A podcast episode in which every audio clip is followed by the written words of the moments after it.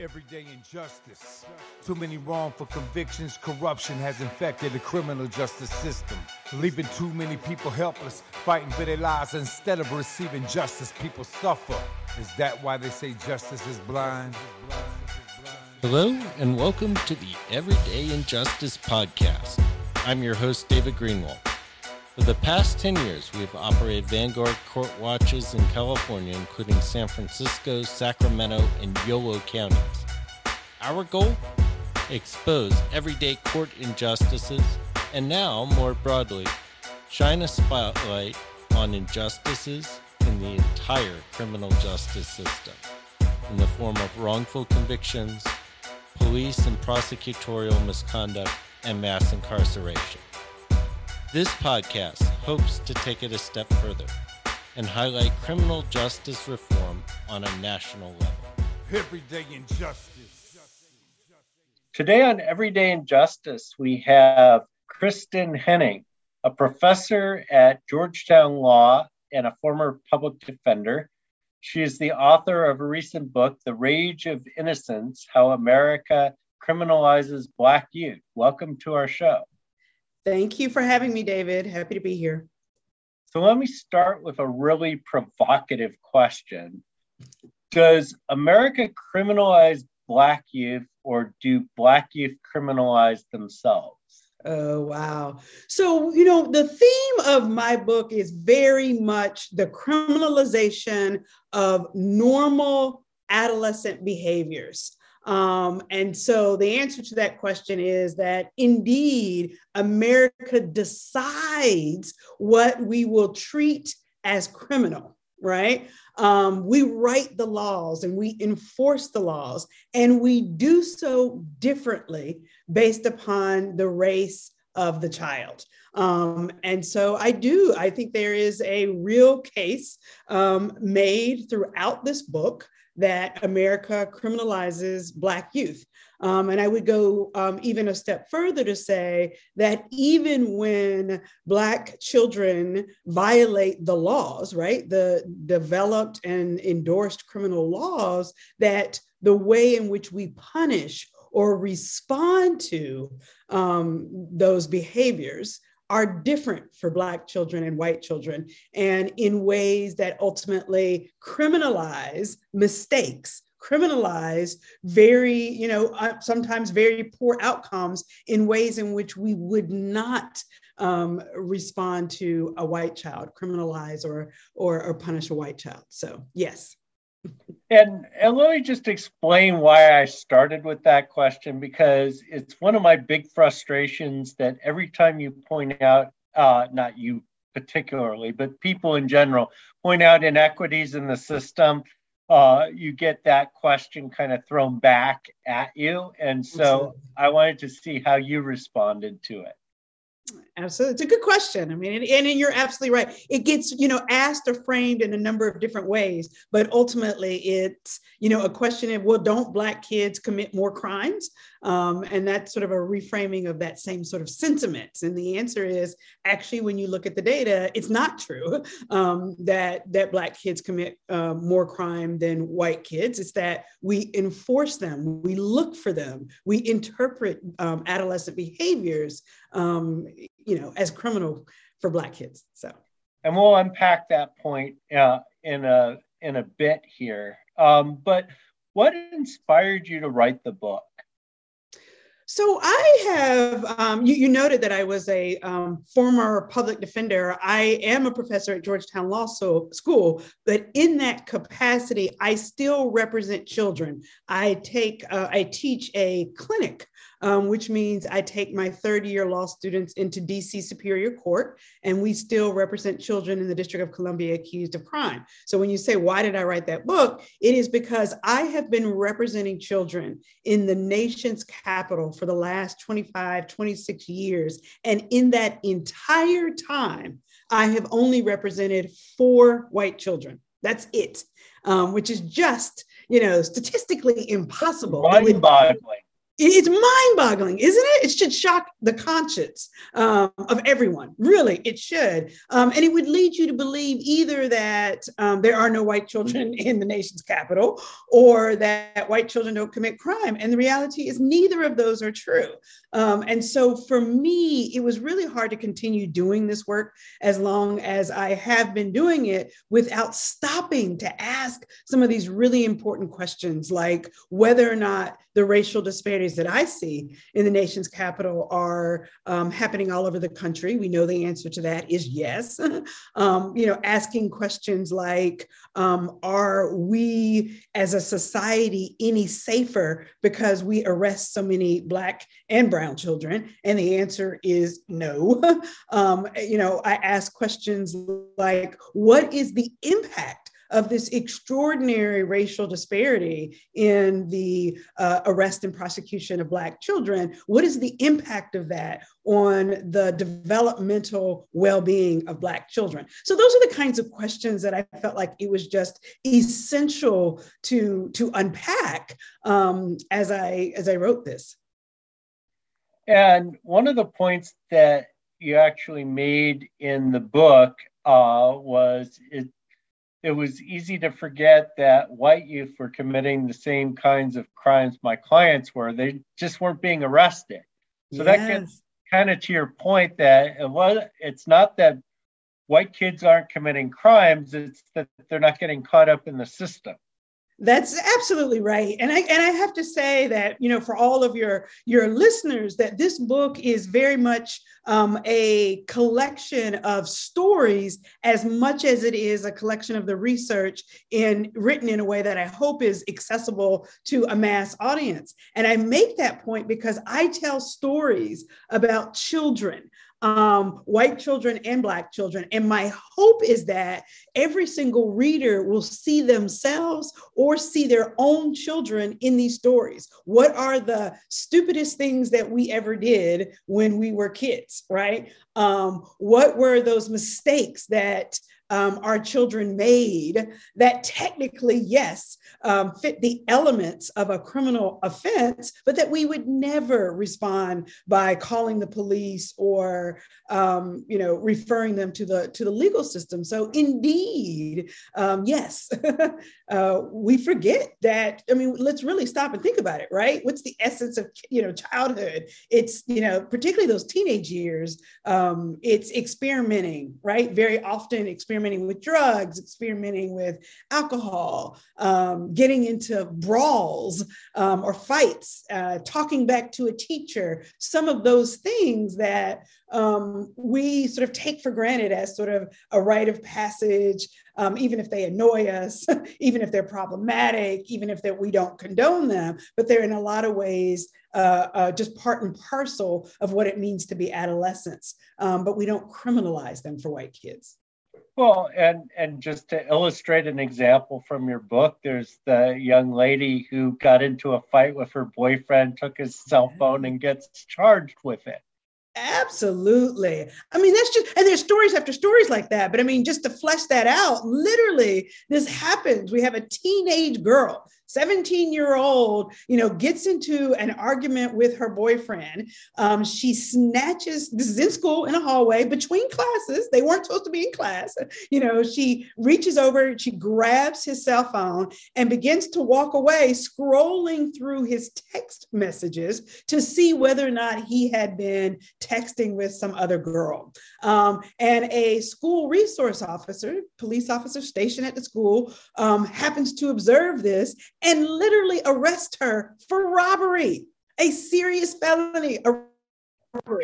Um, and so, you know, the argument here, and this is, of course, as a young black girl, that this just never would have happened um, had it been, you know, a, uh, you know, had had it been a white child. We just wouldn't respond that way. So is this a matter of there there's a school resource officer at this school or is it a matter of how the school resource officer responded to this incident? Great question. My answer is both and right? So i mean i talk uh, there's a chapter i devote to this notion of cops in schools or police in schools. Um, and we have in our country come to over rely on um, police officers as the only way to achieve public safety and especially in the school system.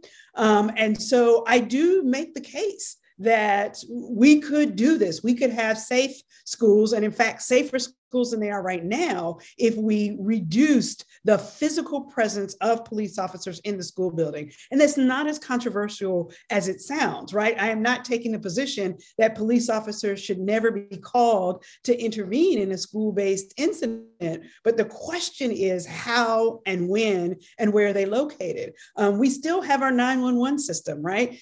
Um, police departments are still located in very close proximity to virtually every school in the country the way, you know, sort of the mapping and the gridding is done. Um, and so the problem with having police officers physically present in the building, it means that teachers and uh, school administrators will over rely on police officers for routine school discipline right? Um, as opposed to calling them when there is a true and serious threat of violence in the school. So the first question is yes, I do believe that it is a problem of having uh, too many officers um, in school. And then secondly, it's a problem of not training officers. And when you look at the research, the officers, you know, self-report studies will tell you that they aren't getting adequate training on working with young people. They don't get training on on, on adolescent brain development, on the key stages of adolescent psychosocial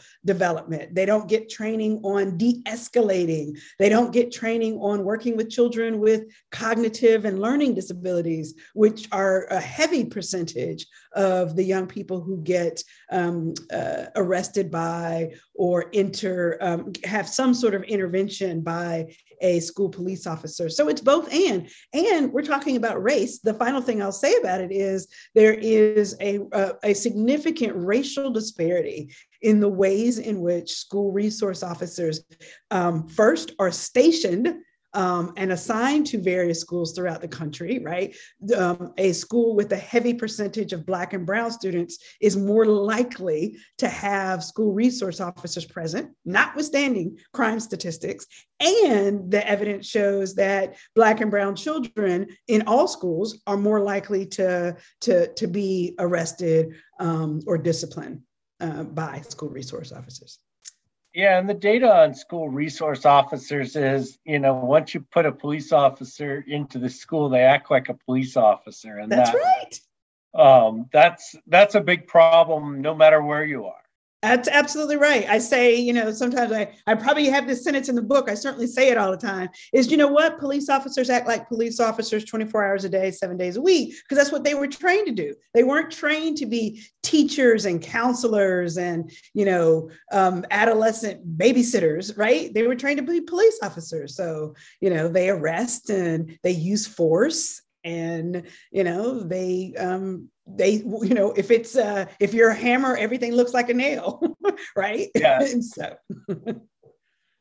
So you know that gets back to i think the core question um that you ask yourself as you read this book is why have we criminalized black youth to mm-hmm. such an extent yeah, I mean, that is the core question. And I, you know, always um, say that we as a country have to acknowledge that America has a long history of failing to recognize Black children as children right? Um, notwithstanding our sort of westernized notions of adolescent innocence and childhood innocence, we don't give that grace and benefit to Black children. And it starts all the way back from our inception. Think about the era of slavery when Black children were perceived from the outset as property of the purported master. And then we move into the civil rights era, and you've got an Emmett Till who is violently lynched, you know, for all to see. Um, and and to be really clear that Emmett Till was lynched uh, in the wake of Brown versus Education, Board of Education, as a symbolic statement that, look, we in America, we don't want to tolerate, we're not going to stand for uh, integration of our school systems. So it's a very symbolic lynching, even if, you know, it wasn't in that precise moment uh, perceived as such. Um, and then, you know, we move into the 90s and we have this temporary uptick in crime, and Black children become the primary target of the war on crime.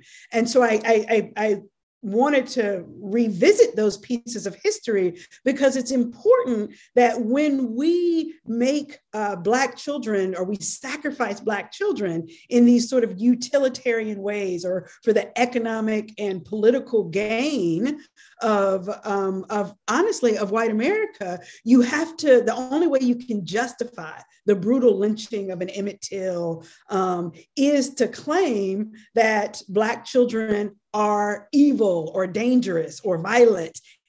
And in Emmett Till's context, right, that he's a sexual predator and he's a threat to all women. And, um, and so those narratives, right, at each stage in history are intentionally constructed um, and in the 90s, we had the super predator myth. People will remember 1990s, the super predator myth. And it was largely a function of politicians recognizing that there was political gain um, to be made by demonizing Black children um, and making the connection between race and crime, even though that, that uptick in crime was, was only temporary. So after these moments of very intentional construction of these demonized narratives, narratives about Black children, those narratives still live on in our society today, in our, um, I would say, in the American psyche, in our subconscious. Um, and so the average person walks down the street and to be quite frank, uh, you know, not even just, you know, of all races, right? Walks down the street, you see a group of Black kids and you're automatically afraid.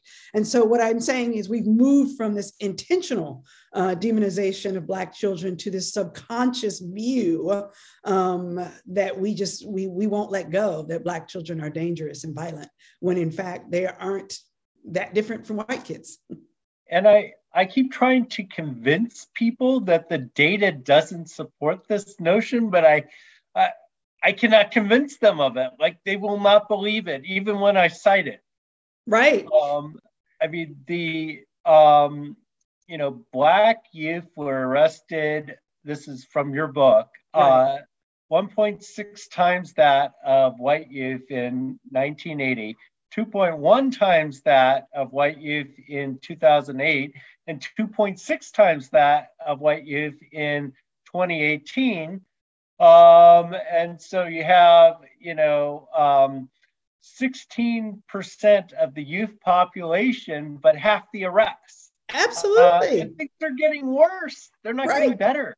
Absolutely. And I got to tell you, you're so right. It is so hard to get people to understand. So people will take those very arrest statistics and use that to argue that Black children are more dangerous without understanding no, these are arrest statistics. They're not uh, behavior statistics. And so part of what I try to do in the book, in addition to the narratives, is, is to introduce people to another body of research and data, which most people are not familiar with. And it is the body of research called self report data by teenagers. And, and what's so interesting about it is that these um, self report studies have been conducted now for almost, I can't even remember, I think in, I say it in the book, maybe it's like 40 years, but the CDC, the Center for Disease Control, and the University of Michigan, um, there are a series of studies on youth, youth risk behavior self report surveys. And those surveys show Black kids, white kids, kids of every single race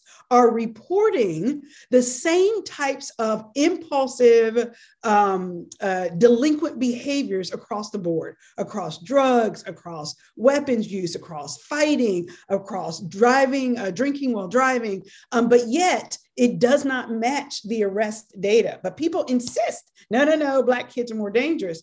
And so the only differences we see in sort of those self report data might be the type of drugs that are used, or maybe in some communities, the type of weapon that is used. Um, but the point is, the same risky adolescent behaviors are seen across all races and across all socioeconomic classes.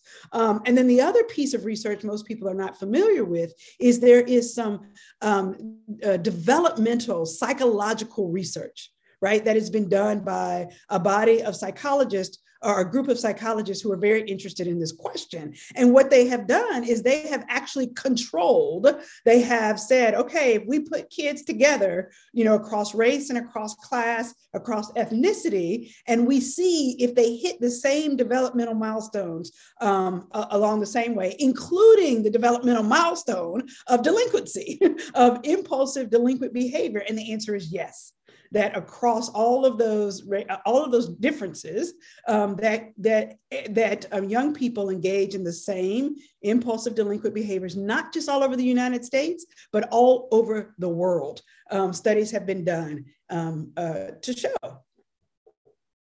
um, and there's also of course uh, what i would call the classic stat um, you know the drug use stat which mm-hmm. uh, basically is that blacks and whites use drugs about the same rate, maybe even whites a little higher, uh, right. uh, depending on which data you're looking at.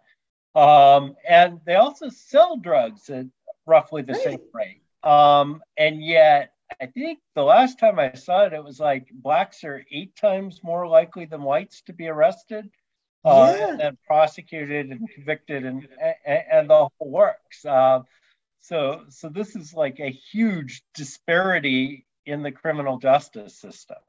Absolutely. And I mean, you know, and even to bring it home, I mean, we can all stop and think about the difference in the national response to opioid, right? Um, the opioid, you know, was called an epidemic. The opioid epidemic was actually one of the first drugs ever to declare to be declared an epidemic. And when we talk about epidemics, we're thinking about health crises, right? Whereas when there was the era of crack and heroin, those were demonized as criminal right? Um, and not as a public health crisis. And really, what the major difference is, is that the opioid crisis really got the attention of white America, white power holders whose own children were impacted. And then they became far more sympathetic to that plight, but yet could not see the exact same plight was happening in Black and Brown children during the crack which should have been called an uh, epidemic or should have been owned and understood as an epidemic. And so the the you know federal government, the White House, you know, convened a commission and you know put tons of dollars into a public health response to the opioid uh, crisis as opposed to other drugs. Now, unfortunately, what happens is you know um, youth becomes kind of this entry point into the criminal legal system. And so, mm-hmm. you know, this isn't fun and games, right? Um, you know, where where people who are doing pretty normal things, maybe even benign things, um, end up in the criminal system, and then they're kind of stuck there, right?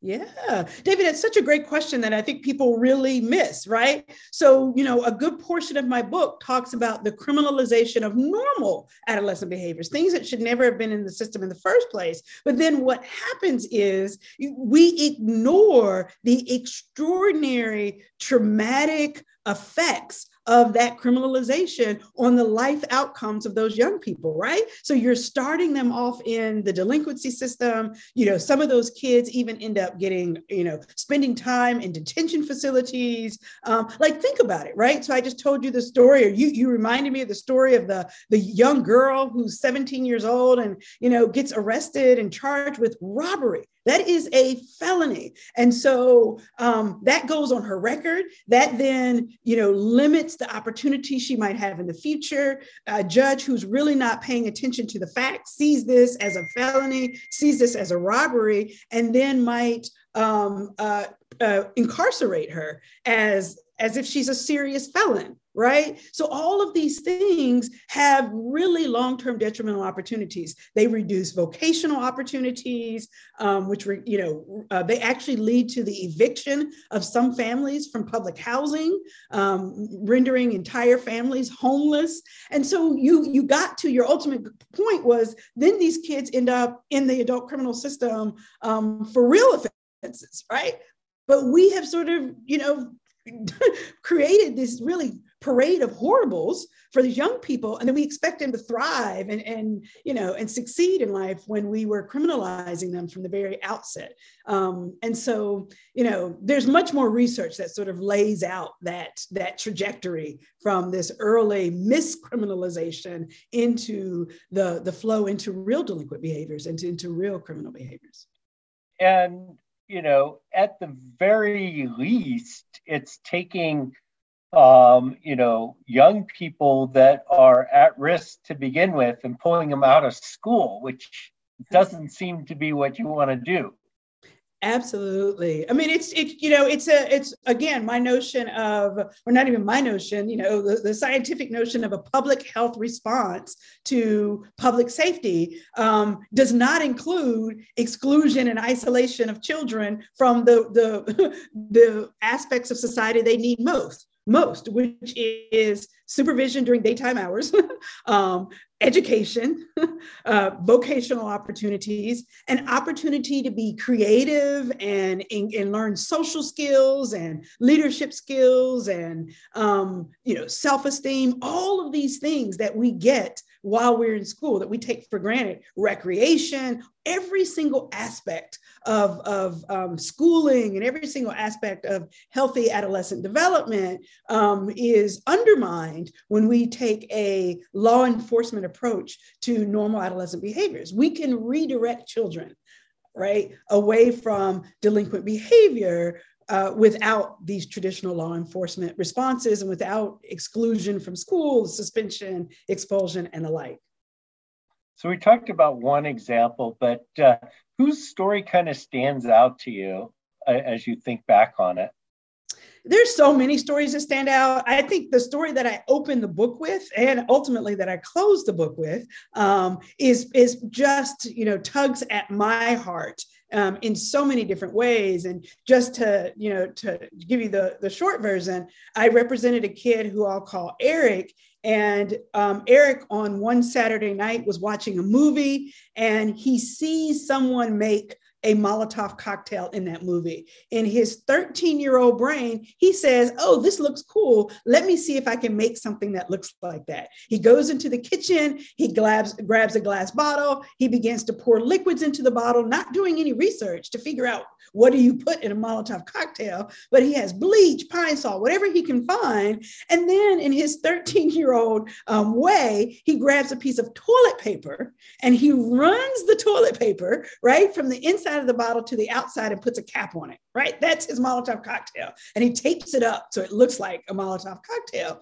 Um, and, you know, he forgets all about it, right? It's a toy. He forgets all about it. He puts it in his book bag, and his mother drives him to school on Monday morning. He puts his book bag through the metal detector, and the school resource officer immediately says, What is that? He says, Oh, that's nothing. You can throw it away. He's not thinking anything about it. He goes on to class, and next thing he know, this is the beginning of a nine-month ordeal in the juvenile legal system. He gets the police officers show up, the fire department shows up. He gets charged with arson, attempted arson, and um, possession of a Molotov cocktail, and it makes the news. I mean, it's just in every way detrimental to adolescence. It's embarrassing. It disrupts his schooling. You know, he gets to spend the night um, in, in detention. He's in court for nine months. He gets excluded from, he got suspended and then excluded from all of his extracurricular activities. I mean, just all kinds of horrible things happen. And then the thing that I really should, this is what really resonates with me about this story, is so I was giving a, a talk, I was doing a, a conference some sometime after um, I had been representing Eric. And at that conference, I told Eric's story. And a white woman came up to me after the conference and she said, My son did the exact same thing. And I said to her, Well, what happened? And she said, They put him in advanced chemistry classes. I mean, so the contrast, I mean, if that story doesn't tell you everything that this book is about, you know, I don't know what will. That is just, it was just, it's just such a difference in the way that we perceive the threat and the danger of Black children in comparison to white kids. Yeah, and you know, I I could relate to that because that that just sounded like something I would do um, when I was a kid. Uh, fortunately, you know, uh, we didn't have metal detectors, and uh, you know, I mean, it, it's just this. Yeah, it's a dumb thing to do, but he's a 13 year old kid hmm. and and didn't know what he was doing, and right. probably didn't understand what he was doing, and they criminalized it, and, and it turns into this long thing, and you know, I mean, what's the impact on him from from this experience? How- yeah, that's another great question, and I, you know, I talk about this a lot. So, you know, some of the things that we've already talked about, the ways in which it interferes with education, and it's embarrassing. And I keep using that word embarrassing for a reason. Think about what you were like as a teenager, right? Um, all of the folks who are listening, how traumatic it is to feel embarrassed in front of your classmates. Um, there is, but there is also research. There is empirical research documenting the ways in which um, uh, policing, right, um, uh, has a traumatic impact on the mental health of Black children, of Black and Brown children in particular. The research shows that Black and brown children who are the targets of frequent stops and frisk, or even who just live in heavily surveilled and heavily policed, police neighborhoods experience and report high rates of fear, anxiety, depression, uh, low self esteem. They become hyper vigilant, which means they're always on guard, right? Always distrusting the police. And that distrust of the police transfers over to other state actors like their teachers, their counselors, other people that are trying to be their ally. The research also shows that young people who live in these heavily surveilled neighborhoods have real difficulty sleeping. Either they can't sleep at all or that they have really poor sleep quality at night.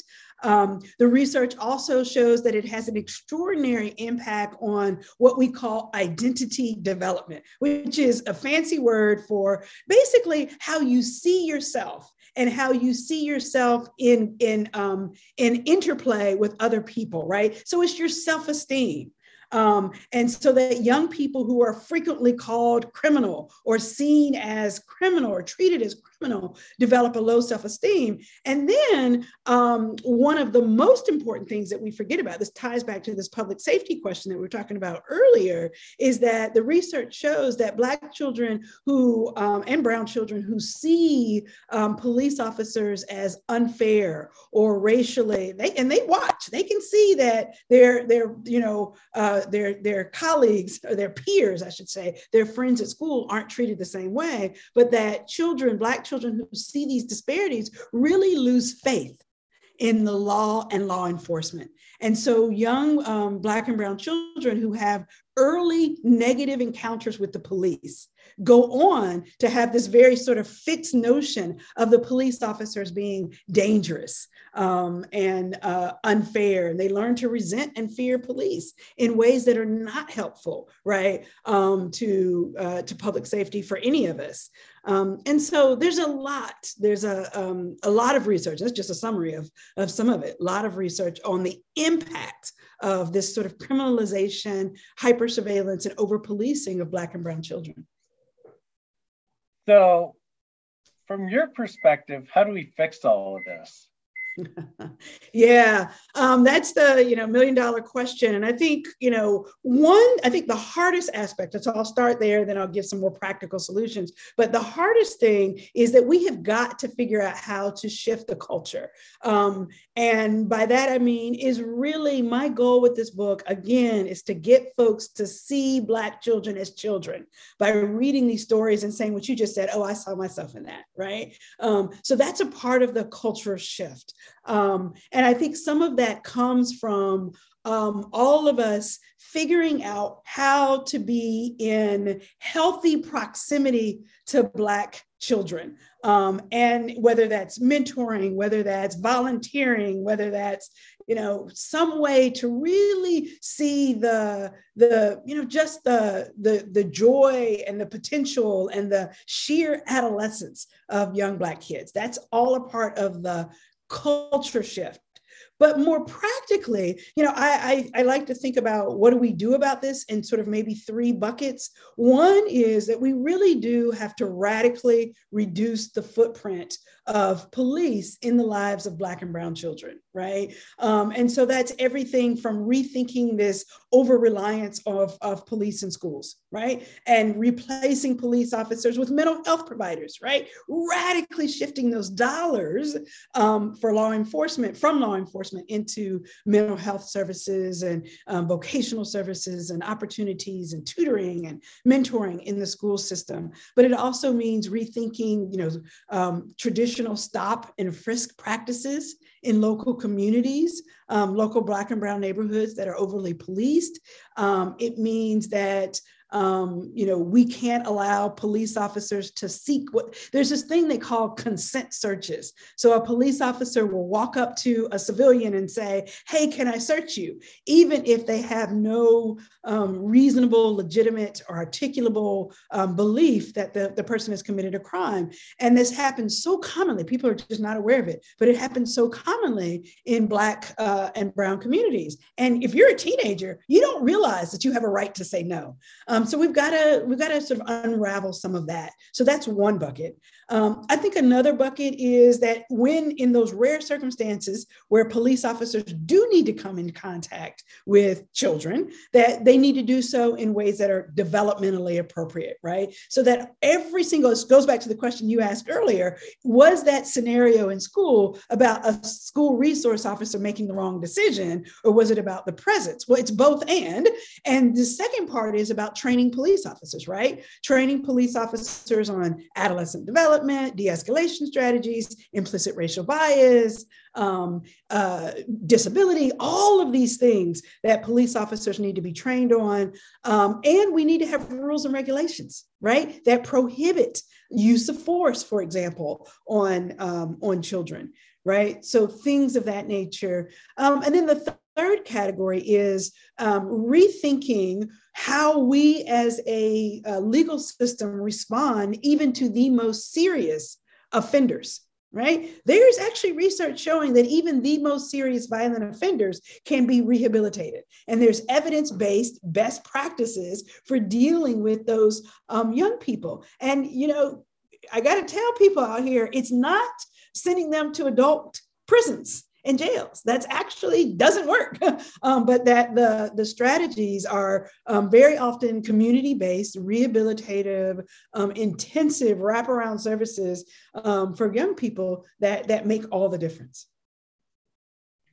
Yeah, and I I uh, I agree with a lot of that. Um, you know, I but I'm not really arguing. It's it's more of a a, point of emphasis. I think there's a fundamental problem here, and it gets back to uh, you know what happened with Tamir Rice, yes. um, because you have a kid that's not seen as a kid by the cops, and and that led to his death, basically. And so, you know, while I completely support the notion of taking a lot of this stuff out of the criminal system because I don't think it's helpful doesn't uh, doesn't make us any safer. I think until we change the way we see people, um, it, we're still going to make these mistakes. I think that's right. And that's where I started with the culture shift. And, and you're absolutely right. It is, and it's the most difficult piece. And so we, every single one of us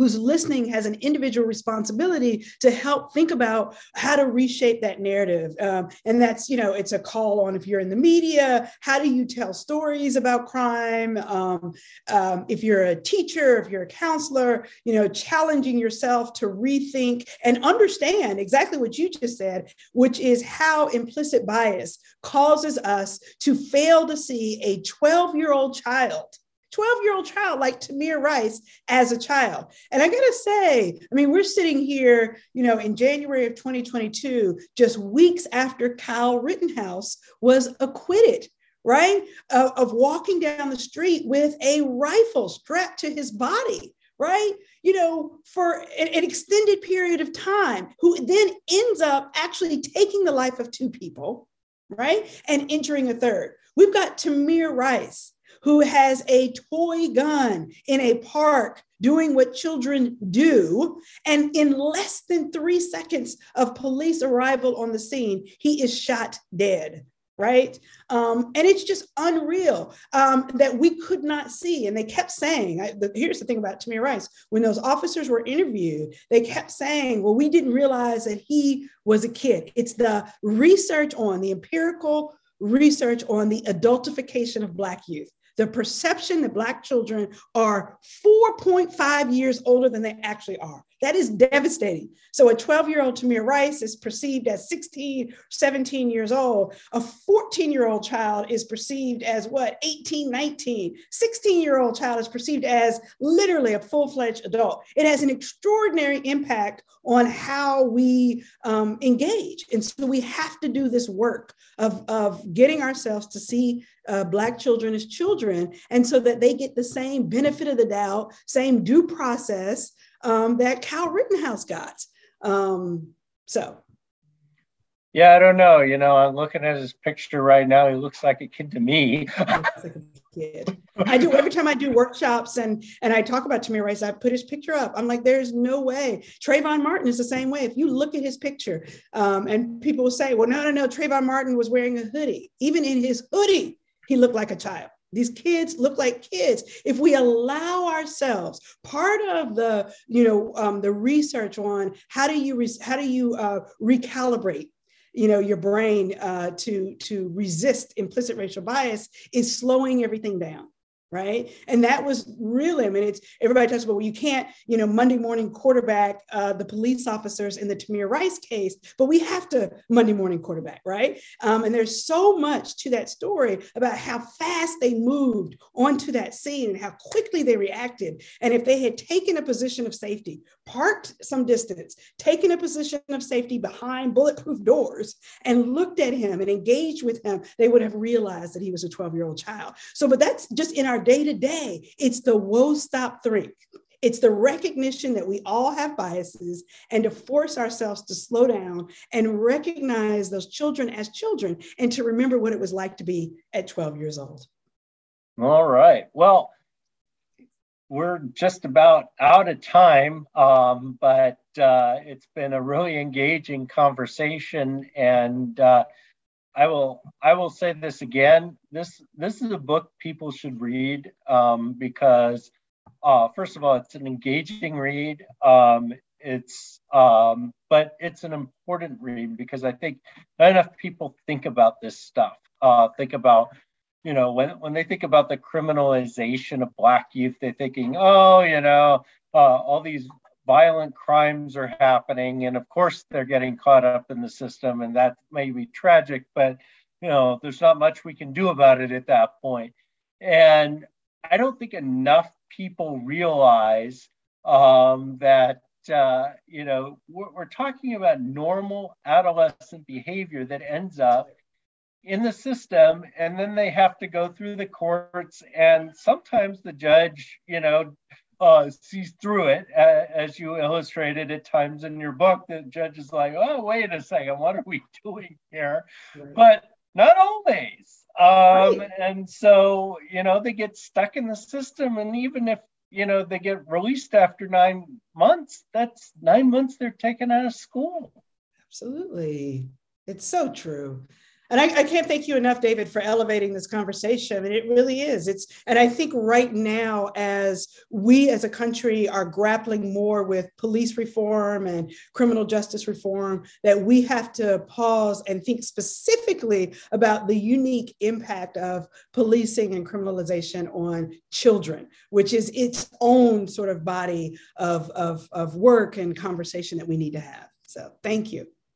Kristin Henning She's a professor of law at Georgetown and a former public defender. And she is the author of a recent book, The Rage of Innocence How America Criminalizes Black Youth. This has been Everyday Injustice. I'm your host, David Greenwald. Join us again next time for more tales from the injustice system. Thank you to George Powell and Norman Mousequake Barrett for the use of our opening, Everyday Injustice. You can see more of George's music at www.justiceforgeorgepowell.com. That's justice for George Powell, all one word, com.